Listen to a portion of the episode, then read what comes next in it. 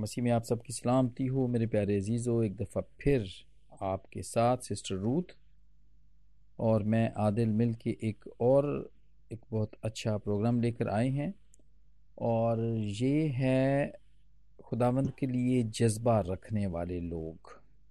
या खुदावंद के लिए किस तरह हम जज्बा रख सकते हैं? और बाइबल हमें, वो कौन सी ऐसे लोग हैं जो हमें बाइबल बताती है? जिनसे हम सबक हासिल कर सकते हैं। तो लेकिन इससे शुरू करने से पहले मैं सबसे पहले सिस्टर रूथ को खुश आमदीद कहता हूँ और मसीह में सलाम भी आपको पेश करता हूँ। सिस्टर रूथ आप कैसी हैं? ठीक हूँ आप कैसे हैं? हाँ जी खुदा का शुक्र है। बड़ा एक्साइटेड हूँ मैं ये सारे करने में प्रोग्राम्स क्योंकि इससे वाकई बहुत ही शख्सी तरक्की आप कह सकते हैं जिससे हो रही है। बातें तो छोटी छोटी लगती हैं हमें लेकिन जब हम इसकी गहराई में जाते हैं तो हमें बहुत कुछ सीखने को मिलता है। तो हाँ जी दिस इज़ ग्रेट मैं समझता हूँ कि ये हमारे लिए हमारे हमारी रूह की सेहत के लिए ये बहुत अच्छी हैं ये सब बातें कि हमें पता हों। तो हाँ आज फिर कौन से हम जज्बा रखने वाले लोग हैं हम हम उनको उनके बारे में हाँ हम सीखेंगे। तो बताएँ कौन आपके जहन में कोई ऐसा नाम आता है बाइबल के अंदर? वैसे तो बाइबल में बहुत सारे लोग हैं जिनके साथ जो जो जज्बा रखने वाले हैं। क्योंकि बगैर जज्बे के तो कोई काम कोई होता ही नहीं है ताकि चाहे हम दुनियावी कोई काम करें या कोई खुदा के लिए काम करें लेकिन जब खुदा के लिए काम किया जाता है तो वो तो बड़ा ही ख़ास जज्बे के साथ ही होता है। विदाउट जज्बा तो होता ही नहीं है वो। बिल्कुल ऐसा ही है। जी। और जज्बा जो है वो मकसद से अगली लाइन है। मतलब इंसान के अंदर एक मकसद होता है इंसान हाँ, पूरा करता है। हाँ उसके जो अगला स्टेप है वो जज्बे का आता है। जब उस मकसद में जज्बा बन जाए और फिर वो आपका पैशन बन जाता है फिर आप उसको अच्छे से निभा सकते हैं। तो आज हम इसी पे बात करेंगे कि बाइबल के मुताबिक बाइबल के मुताबिक जो जज्बा रखने वाले लोग थे जिन्होंने एक्स्ट्रा पैशनेट होकर खुदावन के लिए काम किया उनका ज़िक्र हम देखेंगे। हाँ, हाँ, तो उनमें सबसे पहले जो ज़िक्र में आता है यरमिया यरमिया नबी के बारे में तो खुदावन ने उनको अपने मकसद के लिए कौमों के नबी होने के लिए चुना और उनका नाम एक बहुत ताकतवर पावरफुल हाँ बहुत बड़ी किताब है। हाँ। जी बहुत बहुत बड़ी किताब है। ये ये अम्बिया जो है ना क्या उनको बोलते एक एक असगर है और एक एक अकबर है अम्बिया अकबर। यानी कि ये बड़े नबियों में इनका नाम आता है। उनका नाम आता है। हाँ जी मैं लेकिन जब भी वो हाँ उन्होंने हाँ जी जी उन्होंने इस काम को शुरू करने से पहले वो जब भी खुदावन का मकसद उनको कौमों का नबी बनाना था तो स्टार्ट में उनके अंदर इस चीज़ का जज्बा नहीं था। वो जानते थे हाँ जी। लेकिन बाद में जब वो वापस आए खुदावन की तरफ़ बारह से पढ़ते तो हाँ उन्होंने जो उनके अंदर नाम वाली बात थी उस चीज़ को उन्होंने छोड़कर बहुत ही दलेरी के साथ इस काम को पूरा किया। कौमों के नबी होने को उन्होंने इस दर्जे को इस लकब का उन्होंने इंतहा जो खुदावन ने उनको दिया था हाँ उन्होंने उसका आगाज़ बहुत अच्छी तरह से किया। अच्छा मैं ना इसका थोड़ा सा इंट्रोडक्शन पढ़ रहा था और इंट्रोडक्शन में ये था कि ये सातवीं सदी के जो है ना बिल्कुल शुरू में और छठी सदी के आखिर में ऐसे करके ना इन, इन कबल कबल मसीह यानी खुदाम यसु मसीह के पैदा होने से पहले ये बर्पा हुए थे, ये आए थे, इनकी खिदमत शुरू हुई थी। और एक यहाँ पर बड़ी, जो कि आगे भी जाके हम इस पर बात करेंगे। यसाया ने भी यही कहा था, मूसा ने भी यही कहा था, और यरमिया ने भी यही कहा था। यानी कि जब खुदावंद ने इनको अपनी खिदमत के लिए, और शायद हमारी ज़िंदगी में भी ऐसा ही होता है बहुत दफ़ा, कि जब खुदावंद खिदमत के लिए हमें कहते हैं ना कि खिदमत करो तो हम शुरू में ही मना कर देते हैं हम हम इनकार कर देते हैं। और यरमिया ने भी ऐसे ही कहा था। इसके पहले बाप की हम छठी आयत में देखते हैं। आ, नहीं मैं पांचवी आयत से चौथी आयत से मैं पढ़ूँगा। यहाँ लिखा है तब खुदावन का कलाम मुझ पर नाजल हुआ और उसने फरमाया इसे पेशतर के मैंने तुझे बतन में खलक किया मैं तुझे जानता था और तेरी विलादत से पहले मैंने तुझे मखसूस किया और कौमों के लिए तुझे नबी ठहराया। तो तब ये तब यर्मिया कहते तब मैंने कहा हाय खुदामंद खुदा देख मैं बोल नहीं सकता क्योंकि मैं तो बच्चा हूँ। और यही यही सेम बात मर्द खुदा मूसा भी यही करते हैं कि मैं बोल नहीं सकता हूँ मेरी हाँ आवाज़ जो है ना वो ठीक नहीं है जी। और ये भी ऐसे कहते हैं। और जिसाया भी ऐसे कहता है कि मैं तो न जस लब लोगों में बसता हूँ मैं मैं किस तरह तेरी खिदमत कर सकता हूँ है जी? तो जी जी। लेकिन खुदाबंद ने यर्मिया को कहा लेकिन खुदाबंद ने मुझे फरमाया यूँ ना क्या कि मैं बच्चा हूँ क्योंकि जिस किसी के पास मैं तुझे भेजूँगा तू जाएगा और जो कुछ मैं तुझे फरमाऊँगा तू कहेगा। तो उनके चेहरों को देख कर ना डर क्योंकि खुदा फरमाता है मैं तुझे छुड़ाने को तेरे साथ हूँ। और एक बहुत बड़ी बात जो हम आज सीखते हैं जो बहुत ज़रूरी है हमारे लिए वो ये है जो कि जर्मिया के साथ हुआ कि खुदावंद ने अपना हाथ बढ़ाकर मेरे मुँह को छुआ और खुदावंद ने मुझे फरमाया कि देख मैंने अपना कलाम तेरे मुँह में डाल दिया। कलाम ये कलाम है जो जज्बा मैं समझता हूँ कि जज्बा हमारे अंदर डालता है। मकसद और फिर जज्बा हमारे अंदर डालता जो आप पहली बात कर रहे थे ना जज्बा पहले है आ, मकसद पहले है और उसके बाद फिर जज्बे के साथ मकसद वो मकसद पूरा होता है। जी जी जुनूनियत जुनूनियत इंसान में आती है तो उस मकसद को अच्छे से निभा सकते हाँ, हैं और ये जज्बा ही है। मैं समझता हूँ कि ये जो जो जुनूनियत या एक्सट्रीमिज्म भी कभी होती है लेकिन लेकिन खुदावंद को ये पसंद भी आती है वैसे तो। ये ये ये बात पसंद भी है और ये यर्मिया नबी एक्चुअली इस, इसमें जज्बा है कि ये बहुत था कि ये अपनी कौम का बड़ा दुख रखता था ये। जी, जी। ये, ये बड़े बड़े उसमें रखता था ये जज्बा रखता था। मैं इसके बारे में थोड़ा सा देख रहा था। मैं इन्हीं दिनों में देख रहा था तो अच्छा वाकई ज़िक्र हो गया। आपके पास पाकलाम है तो ज़रूर आप पढ़ सकते हैं इसे। जर्मिया का चौथा बाब उसकी उन्नीसवीं आयत। में ये आ, ये जज्बा रखता है ये अपने लोगों के लिए। अप, अपने लोगों के लिए हाँ ये ये बड़ी बड़ा इस जज्बा रखता है कि वो बच जाएँ किसी तरीके से। हाँ जी? तो ये गम करता है। हाँ जी। हाँ जी यहाँ पे बिल्कुल। है। है आपके आप खोला है आपने? जी जी यर्मिया चार बाप से। उन्नीस उन्नीस हाँ उन्नीस आयत। जी। हमारे लिए दावत का कलाम यर्मिया का चार बाप उसकी उन्नीस साल हाय मेरा दिल मेरे पर्दा दिल में दर्द है मेरा दिल बेताब है मैं चुप नहीं रह सकता। क्योंकि ए मेरी जान तूने नरसिंगे की आवाज़ और लड़ाई के ललकार सुन ली है। हाँ हाँ शिकस्त पर शिकस्त की खबर आती है यकीनन तमाम मुल्क बहुत बर्बाद हो गया। मेरे हेमा नागा और मेरे पर्दे एकदम से गारत हो किए गए। किए गए हाँ जी। हाँ जी ये ये इसको पता है ये ये जानता है आमीन आमीन। ये जानता है क्योंकि ये नबी जो है नबूत की आँख से ये जानता है कि आगे क्या होने वाला है। और, लोग जो हैं वो बिल्कुल ही कुछ भी नहीं करते, वो चुपचाप बैठे हुए हैं और वो तोबा भी नहीं करते हैं, कुछ भी नहीं करते। और फिर एक एक और जगह भी है, यर्मिया का, यही आप इसको खोल के रखें भी, मेरे ख्याल एक दो हवाले में और इसमें देखते हैं। आठवां और नाम बाब में भी एक बात, बड़ी एक मशहूर बात है जो ये रखता है खुदामंद के लिए रखता है, ये जज्बा एक रखता है, जो हमें यहाँ पे नज़र आता है ना। यर्मिया का आठवां आठवें बाब में और हाँ जी, आठवें बाब की अठारहवीं आयत हाँ जी, अठारहवीं आयत से आप पढ़ें अठारहवीं आयत से लेके बाईसवीं आयत तक पढ़ें। जी। यर्मिया? जी, आठ बाब हम स्टार्ट करेंगे। और अठारहवीं आयत से बाब के आखिर तक। जी अठार आयत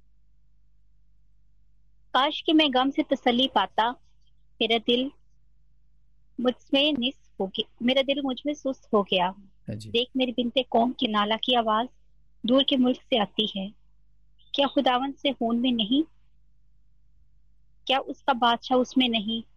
उन्होंने क्यों अपनी तराशी हुई मूर्तों से बेगाना मबूदों से मुझको गजबनाक किया। फ़सल काटने का वक्त गुजरा गर्मी के आयाम तमाम हुए और हमने रहाई नहीं पाई। अपने बिनते कौम की शिकस्तगी के सबब से मैं शिकस्ता हाल हुआ मैं कुर्ता रहा। हैरत ने मुझे दबा दिया क्या जलाद में रोकने बलसान नहीं है? क्या वहाँ कोई तबीब नहीं है? मेरी बिनते कौम क्यों शिफा नहीं पाती? आमीन। आमीन। और आगे फिर फिर भी ये कहता है काश के मेरा सर पानी होता और मेरी आँखें आंसुओं का चश्मा ताकि मैं अपनी बनत कौम के मकतूलों पर शब रोज़ मातम करता। काश कि मेरा सर पानी होता। मतलब ये इस जज्बा है अपनी कौम के लिए भी है और खुदामंद के लिए भी है। दोनों के लिए रख रहा है। खुदामंद की बात को भी रखना चाह रहा है और आ, मतलब ये बहुत जल्दी कोई जब खुदामंद इनको कहा करता था ना कि जाके ज़रा सज़ा सुना के आओ मेरी कौम को तो ये बड़ी तामल करता था ये। ये एकदम से नहीं जाता था वहाँ पे बड़ा हिचकिचा के जाता था क्योंकि इसको अपनी कौम के बारे में भी बड़ा जज्बा रखता था कि वो हलाक ना हो। और ये बड़ी मशहूर आयत है कि क्या जलाद में रोगने बलसान नहीं है क्या वहाँ कोई तबीयत नहीं, नहीं है। मेरी बनते कौम क्यों शिफा नहीं पाती? वो क्यों बुतों के पास जाती है? वो क्यों खुदामंद के पास क्यों नहीं जाती है इलाज करने के लिए? और आज भी देखें यही हो रहा है। आज भी यही है। और मैं समझता हूँ यही जज्बे वाली बात है सिस्टर जो कि मुझे गैरत रखता है इस बात की। हाँ जी? बिल्कुल खुदा की गैरत जो है वो इंसान हाँ। इंसान को हाँ जी। और आगे जाके ना आपको हाँ जी। कि वो खुदावंत के लिए बहुत कुछ कर सकता है। हाँ गैरत रखता है। आगे जाके बारहवीं आयत के अंदर ना ये खुदावंत के साथ बहस करता है देखिए आप खुदा बारहवीं आयत में अगर देखें तो ये इसकी दो तीन दो आयतें आप देखें पहली दो आयात पढ़ सकते हैं तो ज़रूर पढ़ें जर्मिया की बारहवीं बाब की। जर्मिया बारह बाब की पहली और दो आयत। ए खुदावत अगर मैं तेरे साथ हुजत करूँ तो तू ही सादिक ठहरेगा। तो भी मैं तुझसे इस अमर पर बहस करना चाहता हूँ कि शरीर अपनी रविश में क्यों कामयाब होते हैं? सब दगाबाज क्यों आराम से रहते हैं? तूने उनको लगाया और उन्होंने जड़ पकड़ ली। हाँ वो भर गए बल्कि ब्रह्मांड हुए। तो उनके मुँह से नज़दीक पर उनके दिल उनके मुँह से नज़दीक पर उनके दिलों से दूर है। आमीन। हाँ, आमीन आमीन। देखिए ये सेम बात आज भी पाई जाती है। ये जर्मिया भी अपने लोगों के बारे में कहता है कि शरीर बढ़ते चले जाते हैं। हमारे लोग जो हैं वो सॉरी वो बढ़ रहे हैं हमारे लोग नहीं बढ़ रहे हैं। वो इस बात की बहस कर रहा है खुदा के साथ क्योंकि उसको अपनी कौम का एक बड़ा एहसास है। जज्बा है एक अपनी कौम के लिए ना। तो वो वो वो ये बात करता है वो खुदामन से भी बहस करता है देखें। हाँ जी इस बात के बारे में। और जी मैं समझता हूँ कि खुदामंद के साथ बहस करने की बात है और ये पहले जो हमने पढ़ी थी ना जर्मिया का जो पहले हमने पढ़ा था चौथे बाब में उसमें पढ़ा था हमने। आठवीं और नावीं आठवें आठवें बाब की जो पढ़ी थी ना हमने आयत और उसकी जी जी। आ, हमने बाईसवीं जो पढ़ी थी आयत कि क्या जलाद में रोगने बलसान नहीं? क्या वहाँ कोई तबीब नहीं? नहीं है। मेरी बिनत कौम क्यों शिफा नहीं पाती? मैं ये समझता हूँ ये बड़ी गैरत की बात है सिस्टर खुदामद के लिए गैरत हाँ खुदामद के लिए गैरत है ये। और एक और गैरत के नाम पे मुझे एक हवाला फिनहास का है। फिनहास नबी का हाँ। फिनहास का है ये गालबन हवाला। गिनती की किताब में होना चाहिए ये। हाँ जी। गिनती की किताब और पच्चीसवें बाब की पच्चीसवें बाब की छठी आयत है ये। हाँ वो क्या था को वाक्य वो ये था कि ये इसने बड़ी गैरत रखी थी। ये हारून के उस उसमें ये था लावियों के उसमें कहीं कहीं नहीं था ये का ये था उसकी लाइन में से था ये। और गैरत क्या थी कि पहले एक्चुअली खुदा ने वबा भेजी हुई थी। वबा भेजी थी इसलिए कि ये लोग जितने भी बनी सही लोग थे ना ये गैर औरतों गैर कौमों की औरतों के साथ इन्होंने ब्याह कर लिए थे वहाँ से बच्चे हो गए हुए थे। वो आधे जो थे वो गैर कौम के थे आधे वो यहूदी थे। तो बड़ी गड़मड़ हो गई हुई थी बातें। तो यही सिलसिला चल रहा था और खुदामंद इस बात से खुश नहीं था। तो जब ये, जब उस बनी कौम को बताया गया, इसके, इनके गुनाहों को बताया गया तो ये चल रही, ये चीज़ें चल ही रही थी। तो देखा कि एक शख्स जो है ना, वो एक शख्स जो ना, उसी वक्त जब ये पूरा पंडाल बैठा हुआ था, ये सब सारी बातें हो रही थी तो एक शख्स, एक मदियानी औरत को लेकर आ गया। पंडाल के अंदर लेकर आ गया वो।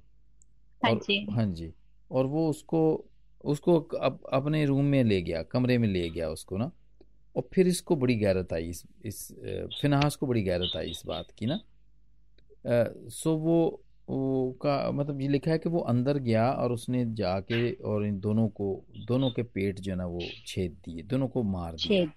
हाँ दोनों को मार हाँ बड़ी गहरत आई। और खुदामंद को इस बात का मैं ये ज़रूर पढ़ूँगा आगे सिस्टर ये मैं एक मिनट मैं इसको खोलता हूँ, मैं इसको पढ़ता हूँ। क्योंकि खुदामंद ने जब ये इसका देखा तो खुदामंद बड़ा खुश हुआ इस बात का कि खुदामंद के इसने मेरे नाम की गैरत रखी है। तो मैं समझता हूँ कि जब हम खुदामंद के नाम की की गैरत रखते हैं ना, ये जज्बा रखते हैं तो खुदामंद इस बात से खुश होता है। ऐसी मतलब ऐसी कोई वो नहीं है, बात नहीं है कि खुदामंद को पसंद नहीं नहीं आया उसका, क्योंकि वो खुदावंद तो पहले ही नाखुश था कि गैर औरतों के साथ गैर कौमों की औरतों के साथ ये गड़बड़ हो गए हुए हैं। हाँ जी। ताल्लुक बनाने से खुदावंद ने मना फरमाया हाँ हाँ हाँ। और ये है गिनती की पच्चीसवें बाब की। दसवीं आयत है। खुदावंद ने मूसा से कहा कि फिनहास बिन अलजर बिन हारून काहिन ने मेरे कहर को बनी इसराइल पर से हटाया क्योंकि उनके बीच उसे मेरे लिए गैरत आई। इसलिए मैंने बनी इसराइल को अपनी गैरत के जोश में नाबूद नहीं किया।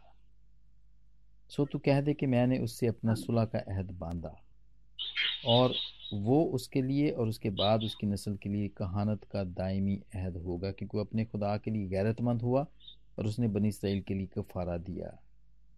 ये और फिर उसके साथ साथ में फ़ौरन से उसके साथ वादा भी कर दिया, देखें। जज्बा उसने, जज्बा था, गैरत गैरत इमोशन है। बड़ा हाई एक्सट्रीम इमोशन है मैं समझता हूँ।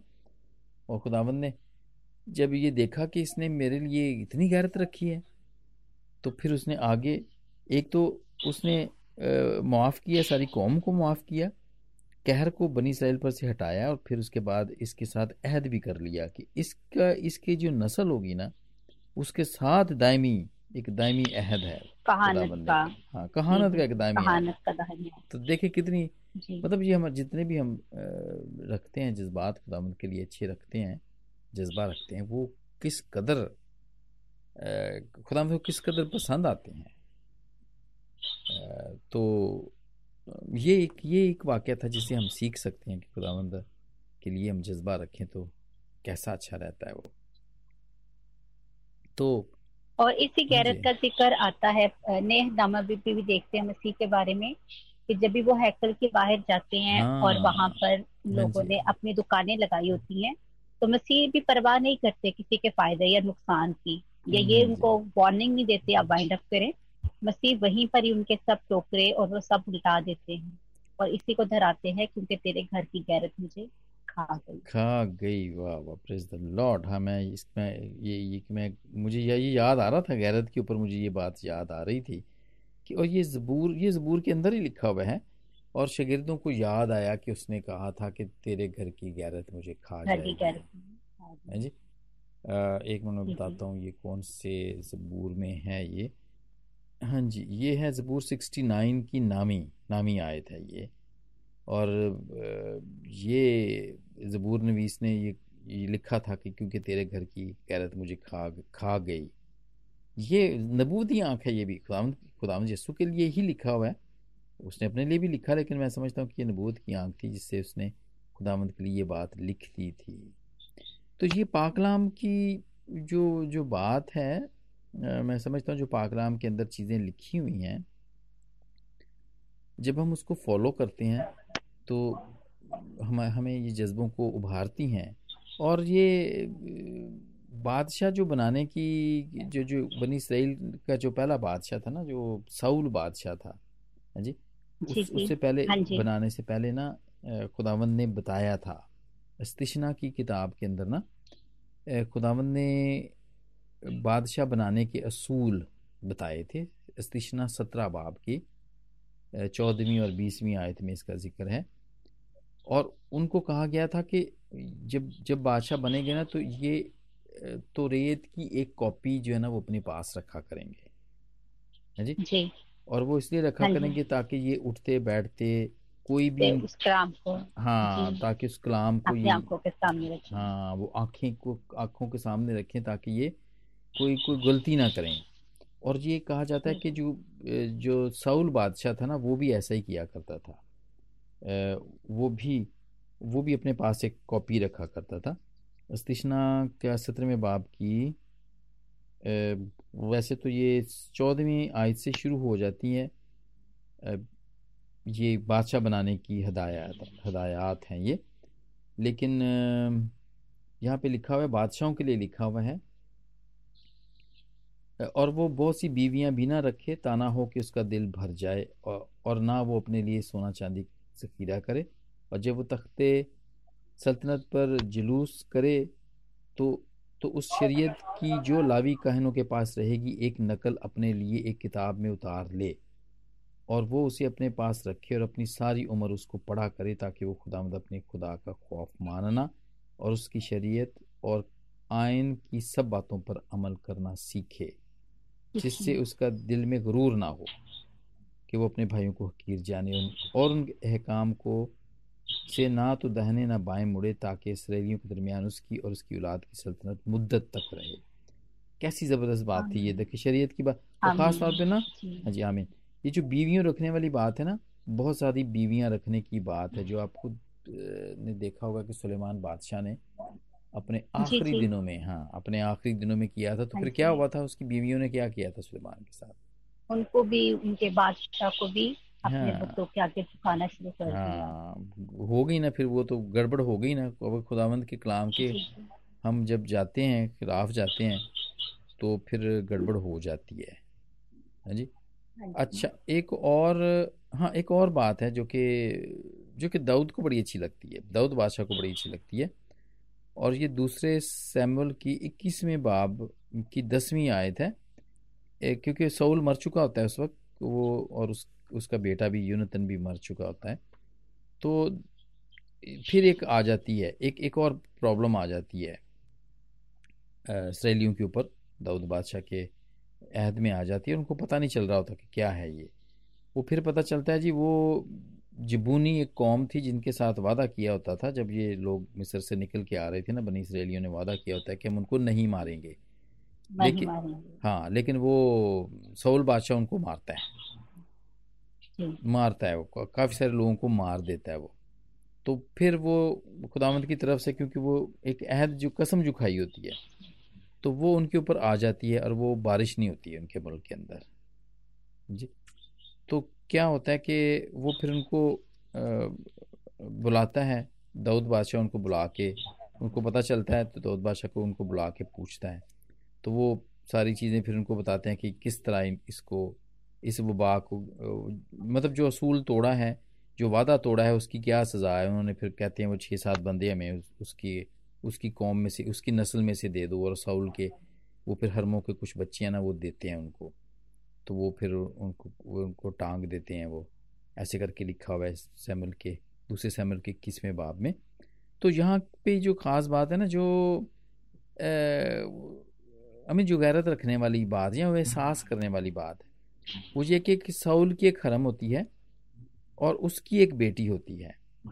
जब उसको ये पता चलता है ना कि ये ये उसके बाप के वजह से आया आई है ये प्रॉब्लम आई हुई है पूरी कौम के ऊपर बाप तो उसका मर जाता है। जी। तो वो क्या करती है कि वो टाट ओढ़ती है और टाट ओढ़ के और वो पहाड़ के ऊपर वो बैठ जाती है। हाँ ये है दूसरा सैमुअल का इक्कीसवें बाब की दसवीं आयत में है। दसवीं आयत हाँ पढ़ेंगे आप खुलिए भी आपके सामने। हाँ जी। दूसरा सैमुअल इक्कीस बाब की दस आयत से तब एला की बेटी रफा ने काट लिया और फ़सल के शुरू से उसको अपनी ये चट्टान पर बचाई रही। जब तक आसमान से उस पर बारिश ना हुई और उसने ना तो दिन के वक्त हवा के परिंदों को और ना रात के वक्त जंगली परिंदों को उन पर आने दिया।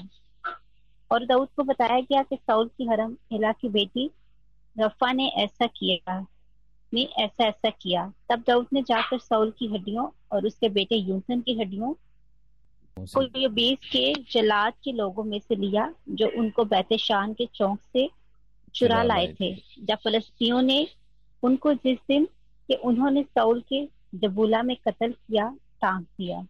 जी तो वो साउल की हड्डियों और उसके बेटे यूनसन की हड्डियों को वहाँ से ले आए और उन्होंने उनकी हड्डियाँ जमा की जो लटकाए गए जो लटकाए गए थे आमीन आमीन। एक्चुअली वो बात ऊपर की ऊपर की थी कि वो जो जी, जी, जो हाँ जो। एया की बेटी थी ना जब उसने टाट ओढ़ लिया था तो फ़सल के शुरू से और उसने वो तब तक रखा जब तक आसमान से बारिश ना हुई।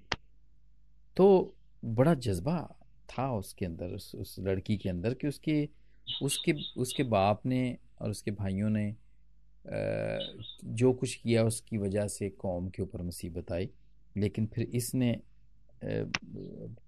टाट ओढ़ कर वहाँ पे वो बैठी और तब तक बैठी रही जब तक वो आसमान से बारिश नहीं हुई। तो ये मैं समझता हूँ बड़ी कुर्बानी की बात है जज्बा है ये। कौम के लिए कुर्बानी की बात थी जो कि उसने उस, उसने ये ये दी। और ये फिर वही मैं बात आ जाता हूँ कलाम के ऊपर ही कि ज़बूर 119 की ग्यारहवीं आयत में ज़बूर नवीस लिखता है कि मैंने तेरा कलाम अपने दिल में रख लिया है ताकि तेरे खिलाफ कोई गुनाह ना करूँ मैं। हाँ जी। हाँ। और यही बात वो जो। जो जो बादशाहों को बताई गई थी ना कि बादशाह शरीयत के और आइन की जो कॉपी है वो अपने पास रखा करें।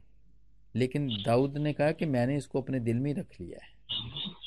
वो कॉपी साथ रखने की ज़रूरत ही नहीं मैं उसने कहा था वैसे ही इतना पढ़ा कि मैंने इसको दिल में ही रख लिया है ताकि ये मुझे याद ही कराता रहे।